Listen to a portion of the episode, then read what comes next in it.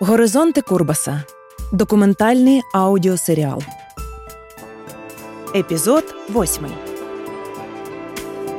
Лесь Курбас видатний український режисер-новатор, який своїми прогресивними ідеями та винятковим мистецьким баченням назавжди змінив український театр.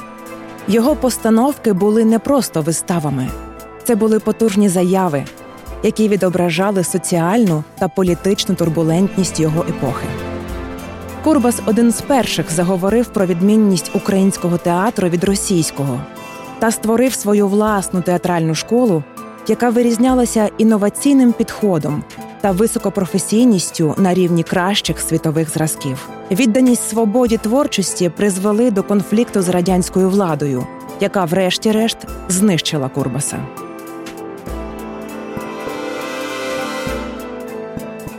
Приєднуйтесь до нас у спільній мандрівці горизонтами Курбаса, щоб разом дослідити еволюцію його мистецького бачення та вплив його творчої спадщини на сучасний український театр. Частина третя. Театр. Практика. Про нового актора.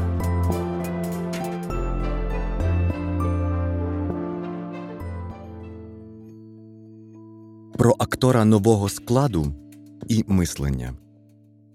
Ми досі зображували загальні речі, а тепер будемо розглядати не загальні речі, а індивідуалізовані, персоніфіковані в реальних типах. Власне кажучи, ми досі мало зображували. Це був один із моментів перехідних, і зараз тільки починаємо зображувати. Що лишається незмінним, і що ми повинні берегти за будь-яку ціну, так це не тільки взяти курс на майстерність актора, але й поглибити його максимум. Ми сказали ще в цьому сезоні, що театр це є мистецтво, яке ґрунтується на акторі. Практично в аналітичному моменті в театрі, при певній непідготовленості наших акторів, воно не завжди і далеко, і не зовсім було так на ділі. Все ж таки у нас був театр режисера, а не актора. Але тепер нам якраз треба мати актора максимум зрілого, максимум майстра, максимум актора, котрий міг би взяти на себе весь тягар або радше частину тягаря, яка йому в ділянці театру належить, і яку мусив нести нещасний режисер. Ми хочемо обрати зовсім ясний для нас план розподілу праці театральної машини поміж поодинокими її учасниками. В такий доцільний природний спосіб, щоб машина могла справно і швидко працювати. Це для нас канон, бо інакше глядач нас не прийме. У всякому випадку нам не треба забувати про з'ясування принципу нашої роботи, про завдання, про його роль. Воно не сміє бути в жодному разі безкритичним, традиційним, міщанським, необдуманим, плоским, шаблонним, ідіотським, дурним. Мусить бути таким, як ми це можемо зробити, чесно працюючи, думаючи. Воно повинно бути найдоцільніше, як того вимагає наша громадська і мистецька цільова установка. Найнебезпечніше для успіху нашої роботи це є завжди той спосіб думання, котрий ні з чим і ні з ким не рахується, а рахується з тим, що польською називається відіміся.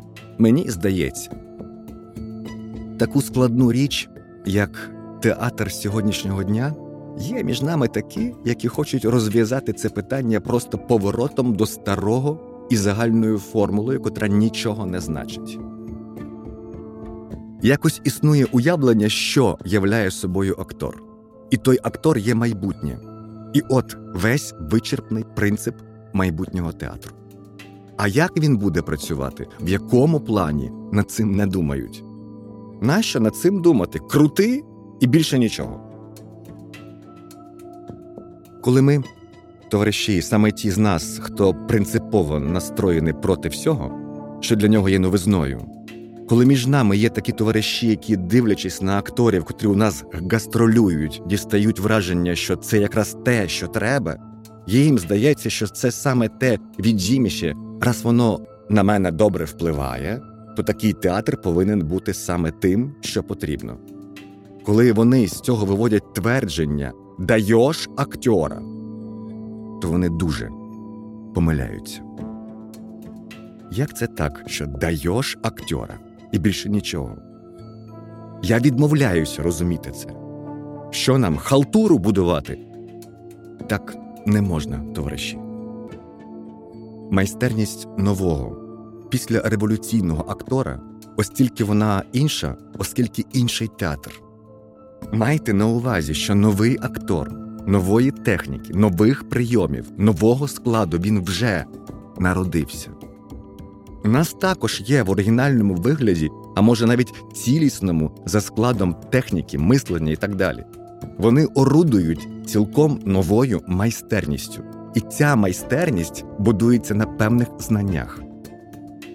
Ми не були б такі щасливі, щоб жити в Москві і мати під боком різних учених. Нема в Києві традиційного виховання на ґрунті традиції певної театральної еволюції. Ми вискочні. Не було нічого, і раптом вискочили. Ми самі. У нас справа йде кострубато, пиняво, з перешкодами, з помилками, але я б не проміняв би це кострубате, пиняве з помилками, перешкодами, але все-таки з упевненням на яке-небудь задоволення з певними старими прийомами. Ми не менш сучасні люди. Не заміняв би я цього я особисто ні за які гроші. Ну як чорту з таким театром невизначеного актора і невизначеної майстерності, який може хвилювати, як від звуку старої майстерності. Ніхто з нас так не може, але майстрами в площині нового театру можуть стати всі. Це доцільно, адже лишається або бути кастрованим епігоном, або просто робити діло.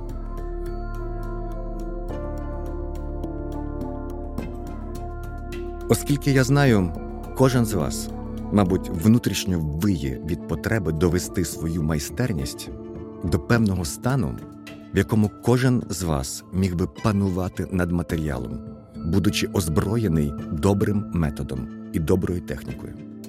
Це фактично те, до чого ми прагнемо. Правда, в тих постановках, які йшли, елементи того, що ми собі уявляємо як метод нашого театру, безумовно були в наявності вони не всім подобаються. Для декого вони тхнуть схематизмом, бо там немає психології, але у всякому разі вони вже не з'являються в такому аналітичному вигляді, в якому вони були до газу, де думки поділялися для одних вони були зрозумілі, для других ні. Біда в тому, що часткові моменти в основі компонуються при страшенно внутрішньому методі праці. Наша система, взагалі, в тому вигляді, в якому вона проводилася два роки тому, має безумовно добрі сторони, які зробили те, що наша майстерня єдина з усіх революційних майстерень у всьому Союзі, яка дала акторський молодняк. Її добрі сторони в тому, що вона надзвичайно розбурхувала і ставила на рейки творчий апарат але технічного вміння орудувати своїм матеріалом, конструювати його поступу з цього погляду у великій мірі немає. У поодиноких товаришів, які довше працюють у Березолі, це вміння є в більшій мірі. Хоч у всіх випадках помітна певна перевага над внутрішнім старорежимним московським методом грати давнє, потяг до того тримається. Нам треба з огляду на теперішній стан нашої гри на сцені за будь-яку ціну в найближчий час недвозначно поставити на рейки підхід до самої роботи, метод. Перестати бути подібними з багатьох сторін все таки на типовий, на звичайний театр старого типу. Модне в Україні твердження розмови про те, що якісь різні мови бувають у режисерів. Це все студійний підхід до справи. що новий театр може бути будований старими акторами з огляду на те, що й досі деякі постановки були в такому плані, в якому метод не відбився на грі або відбивався в мінімальній мірі. Просто актори зі старими методами гри використовувалися для спектаклю. В інших театрах воно звичайно. Там грають по-старому, в нових конструкціях, обертових сценах. Ходять вони і грають так само, як говорили і грали до революції. Звичайно, це незаконно. Кожний новий метод мусить пройняти театр до кінця, мусить відбитися на акторі, оскільки актор у концепції нового театру є головною підоймою, новим складником, чинником театру. На ньому базується мислення про театр. Отже, нам треба позбутися того, що знаменитий французький актор Тальма сказав в одній фразі: посередній актор той, який утомлюється у найекспресивнішій сцені. Цей акцент на безпосередність, на нутро, на емоційну афектацію, який взагалі в театрі існує в великій мірі, це якраз те, що яскраво свідчить про відсутність техніки, майстерності у повному розумінні цього слова. Це якраз треба перевірити. Це може бути процесом довгої еволюції. У всякому разі, треба було би не менше року такої поглибленої роботи, щоб ми почали безперечний поворот на такий шлях, з якого вороття немає. Все одно в нас погано. І от коли ми поїдемо в Харків, то нам треба мати на увазі, що Харків в тому відношенні більше вимог буде ставити до нас, ніж Київ. Більше вимог тому, що там нарешті маємо обов'язок виявити не тільки наше розуміння мистецтва, але й ступінь певного досягнення. Щоб ви ясно зрозуміли, чого ми хочемо досягти у двох словах. Ми хочемо досягти того, щоб ви почали до кінця сидіти у зображуваній постаті. Кожному разі наблизилися до такого стану, коли ви зумієте подивитися на свої засоби справді як на засоби, щоб ця простота і безпосередність, яка всілякими порами перепачковується до нас у театр, була дорешти з'їджена, щоб ми дорешти відійшли від психологічного методу, в якому ми зараз працюємо. Колись на лекції про нашу систему я вам доповів про те, що станція фіксації і систематизації досвіду зафіксувала наше розуміння актора. Після того я мав розмову з деякими товаришами, і в мене постало таке враження, що нічого тут, у цій дефініції, не сказано, що ніякої зміни в розумінні гри не внесено. А в цьому окресленні є певний поворот. Це для мене довело, що не всі ясно уявили, зрозуміли далекосяжність цього окреслення і його особливу незв'язаність з якимсь визначеним стилем. Слово тривання, яке там ужито, стосується всієї дефініції актора, тобто людини, що має здатність тривати в наміченому уявою ритмі і має вміння і здатність знаходити і демонструвати символи які передають певну реальність. Ця дефініція стосується актора взагалі від самих початків, де театр почав кристалізуватись аж до методів наших часів. Різниця у тому, де лежить акцент, де кінчається підготовчий творчий момент, а де починається виконання, здійснення матеріалу. Про те, що ми собі, як нашу школу, уявляємо, дуже правильне зауваження зробив товариш Меллер, який в одній розмові зі мною недавно поставив крапку над одним міркуванням. Воно зводиться до того, що новий театр походить від театру ляльок, від маріонеток. Воно цілком природно. Був цілий період в історії театру, які ми ще пам'ятаємо, де уявлення про актора над маріонетку на ділі здійснювалося в режисурі. Ви самі пам'ятаєте про кайдани режисерської волі, яка робила з вас безвольний матеріал для композиції режисерського задуму. Проти анархії акторської гри, яка була раніше, це звичайно різкий поворот. Але після того ми дійшли до такого уявлення, що природою акторського матеріалу є не тільки виконувати своє призначення, як це, наприклад, робить фарба у Гордона Крега, поставлена рукою майстра, а природою акторського матеріалу є те, що він сам творчий. І ця третя на наших очах пройдена стадія справи, де вже є результат попереднього безвольного маріонеткового стану на сцені, результат у вигляді певної самостійної роботи актора в напрямку не анархічному, а порядкуючому. І в такій мірі, в якій це для театру потрібно. Від цього періоду вже подоланої режисерської самовлади зосталося доволі ясне і систематизоване знання про закони театрального ділення поодиноких акторських засобів, про закони композиції ролі. Від цього періоду зосталось ясне уявлення про те, що як у будь-якому сучасному мистецтві в роботі актора в ролі мусить бути твердий, виразний, яскравий каркас. У старому театрі до певної міри воно було також, особливо у характерних акторів. Після періоду, коли цей каркас належав до форми, після того періоду, коли каркас належав до об'єкта, ми підійшли до моменту, коли цей самий каркас належить до завдання певного соціального призначення. У всіх мистецтвах, у всі ці три періоди розвитку останніх днів цей каркас виступає дуже різко і є конче потрібний для глядача. Глядач надзвичайно гарно сприймає, почуває себе вдома, коли він цей каркас бачить. Але оскільки в тому, як ми рухаємося, як ходимо, є зовсім виразні натяки на форму, об'єм у поодиноких п'єсах, персонажах, то в мові, в тому, як ми говоримо, ми зовсім далеко не маємо того мислення, щоб у нашій мові була культура. Слухаю спектаклі, репетиції. Мене всього пересмикує, пробирає страшний відчай, коли подумаю, що ми в розумінні мови у себе культивуємо.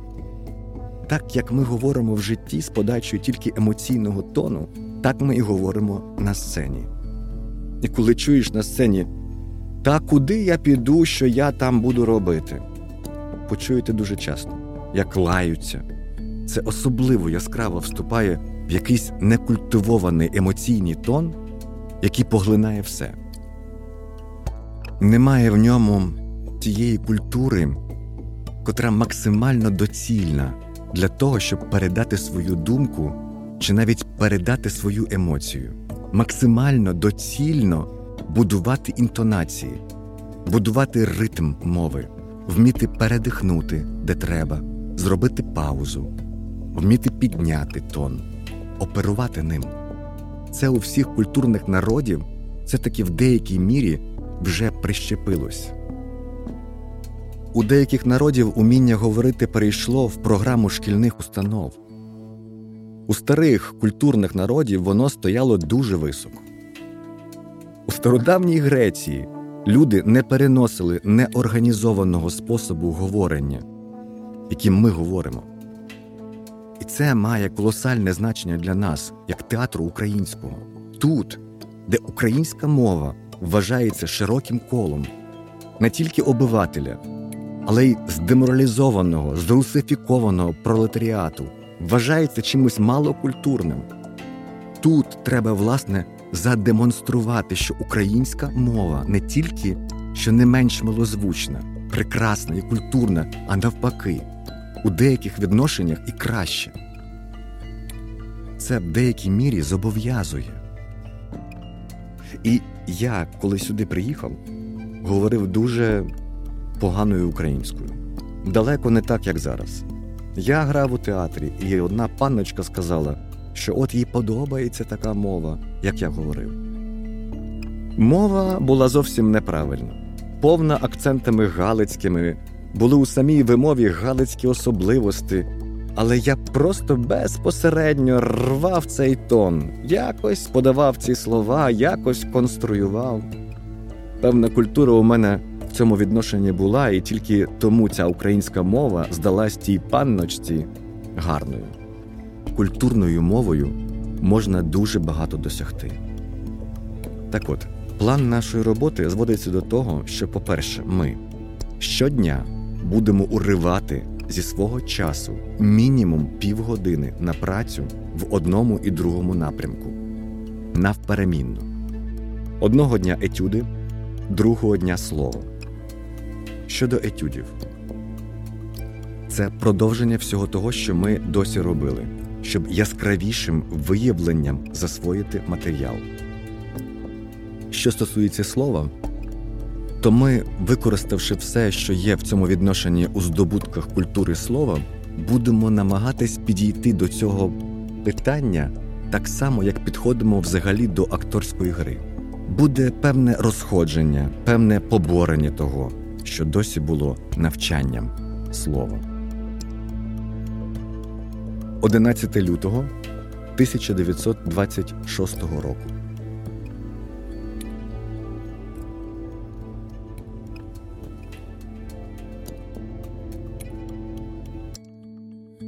Мімодраматичні вправи.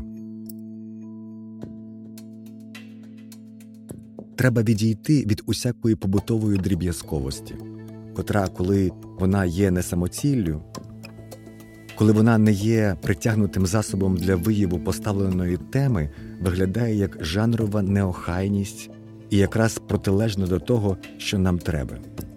Протилежність дрібної змазаної лінії тіла до закінченої геометричної лінії, котра простягнена від точки до точки. Це перший критерій методу від точки до точки. Почав на одній точці, веди до другої. Проміжок поміж двома точками робиться геометрично правильним. Це буде пряма лінія або коло, або друга, або буде комбінація з двох-трьох геометричних ліній, оскільки мається на увазі довгий проміжок.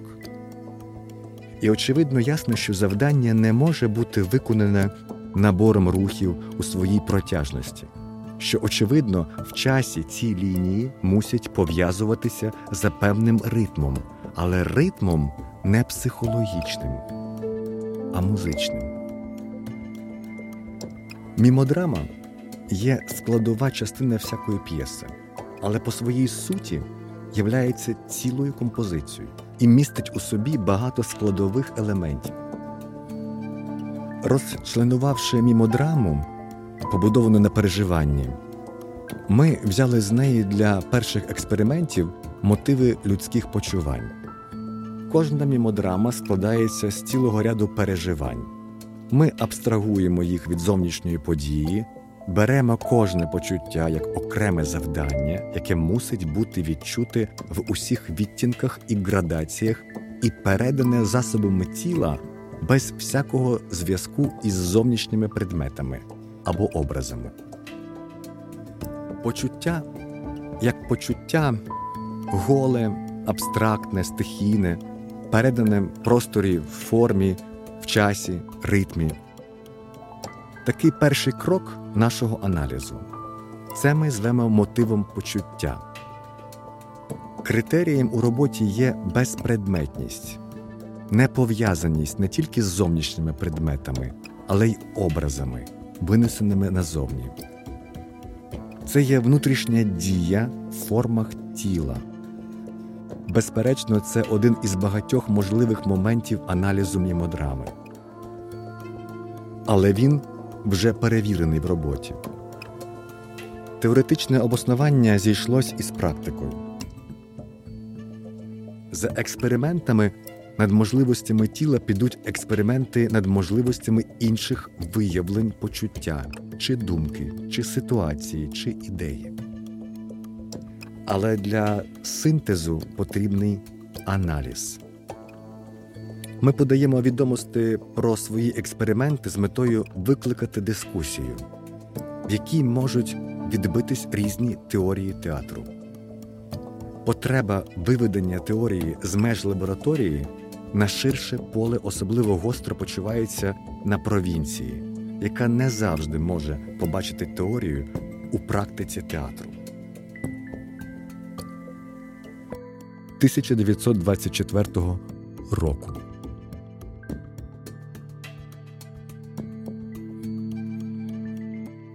Після вчорашньої розмови я маю право від вас вимагати доброго знання і розуміння того, чому, наприклад, театр російської драми, чи театр Гната Юри, чи театр Саксаганського здобувають собі оплески та успіх у глядачів, і навіть є люди, таких чимало, котрі вважають, що це театр.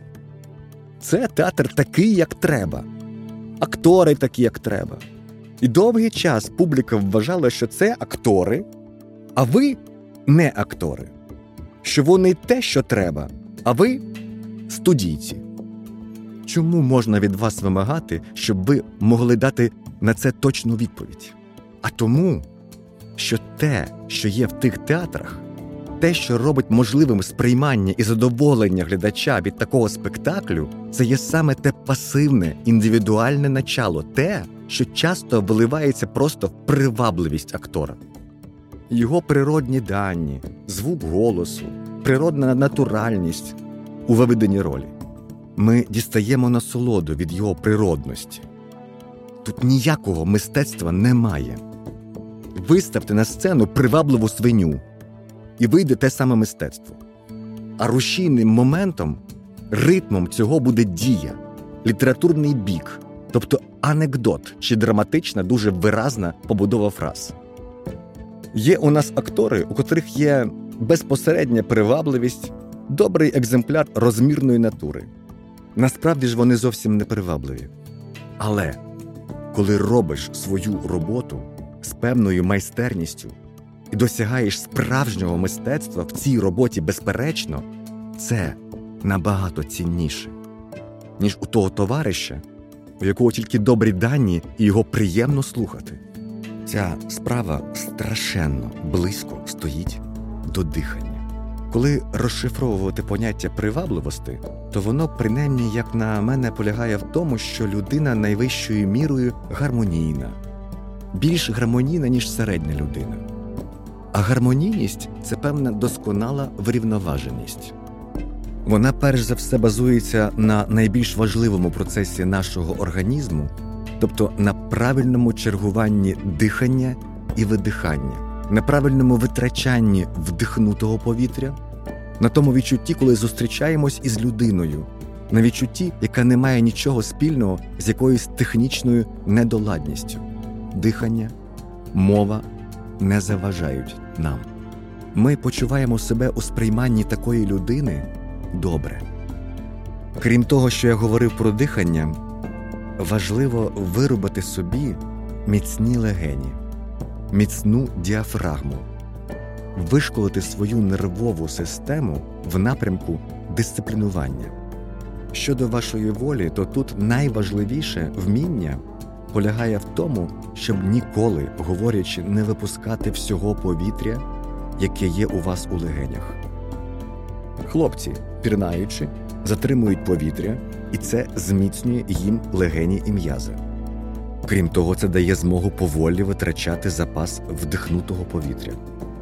Я вам якось говорив про французького актора Тальма, як він прийшов до переконання, що посередній актор той, який втомлюється. Справа не тільки в утомі. Втома є також ознакою, властивістю, яка неприємно вражає глядача яка руйнує необхідне начало в спектаклі, гармонійний актор як такий. Але справа не тільки в самій утомі. Справа в тому, що взагалі всяке мистецтво має на меті привести до порядку певну розхитану в житті людину. Коли глядач іде в театр, у кіно або читає поезію чи слухає концерт йому треба встановити певну єдність, певний ступінь власної рівноваги в якомусь напрямку, щоб він у цій рівновазі відчув себе, жив у цьому новому почутті. Наприклад, встанеш уранці, виспаний. Не пив напередодні горілки. Ясний ранок, сонце світить. Ви відчуваєте, що кров бурхає у ваших жилах. Ви дихаєте гармонійно. Хто його знає, чи немає все мистецтво в деякому відношенні такого цілком утилітарного завдання дати людині натомість те, що її щоденна робота в ній руйнує. Треба, щоб усе мистецтво було таке. Весь мистецький твір компонується у своєму ритмі так, щоб ним було захоплено глядача, щоб з'явилась ця сама розкута свобода. І коли я вам говорив про можливість такого психологічного методу, не виховання, а виправлення недоліків нашого дихання, як певної природної звички, то я мав на увазі саме вправи. Важливо цим досягти того, щоб це саме почуття гармонійності, самозрозумілості вдихання і видихання навіть тоді, коли ви говорите, щоб воно через часте повторення стало для вас природним. Коли ви рік будете вправлятися в таких речах, то звичайно воно відіб'ється на тому, як ви будете триматися на сцені, дістанете секрет привабливості і промовляння до публіки. З цим зв'язана ще одна дуже важлива річ це є те, що коли ви спробуєте, говорячи, набрати повні легені повітря, а потім говорити економно, витрачаючи його, то ви побачите, що, звичайно, ви всі, як неврастенніки, відразу бухаєте всім повітрям, і нарешті вам його не вистачає. Через те у нас на сцені крик, який вражає страшенно неприємний крик. Він руйнує всю роботу, яка робиться для глядача. Глядач не одержує того, що він міг би одержати від вашої роботи, і коли публіка скаржиться, що там кричать, я відвик від того, то вона має рацію. Що це значить? Це значить, що коли ви дихаєте неправильно, то даєте не звучання, а поштовхи. І зараз же все обривається. Коли глядач, слухаючи вас, відчуває у вас цю постійну ощадливу силу звучання, то це він відчує підсвідомо. Це дуже важливо. І ті з вас, котрим бракує особливих природних даних, природного відносно постійного дихання, ті можуть це надолужити технічно, як вони будуватимуть свою роль, і як вони яку фразу говоритимуть. Звичайно, що першим і найважливішим буде сам вихід на сцену, ваша поява, яка залежить від режисера. Коли ви починаєте говорити від початку сцени до кінця сцени і від фрази до фрази, мусите пам'ятати, щоби не бухати, а звучати. От тоді з'явиться ваше безперечне звучання у підсвідомості глядача. Таким чином вийде щось, що може, як усяке гармонійне буття, заступити нестачу природної привабливості. 2 квітня 1926 року.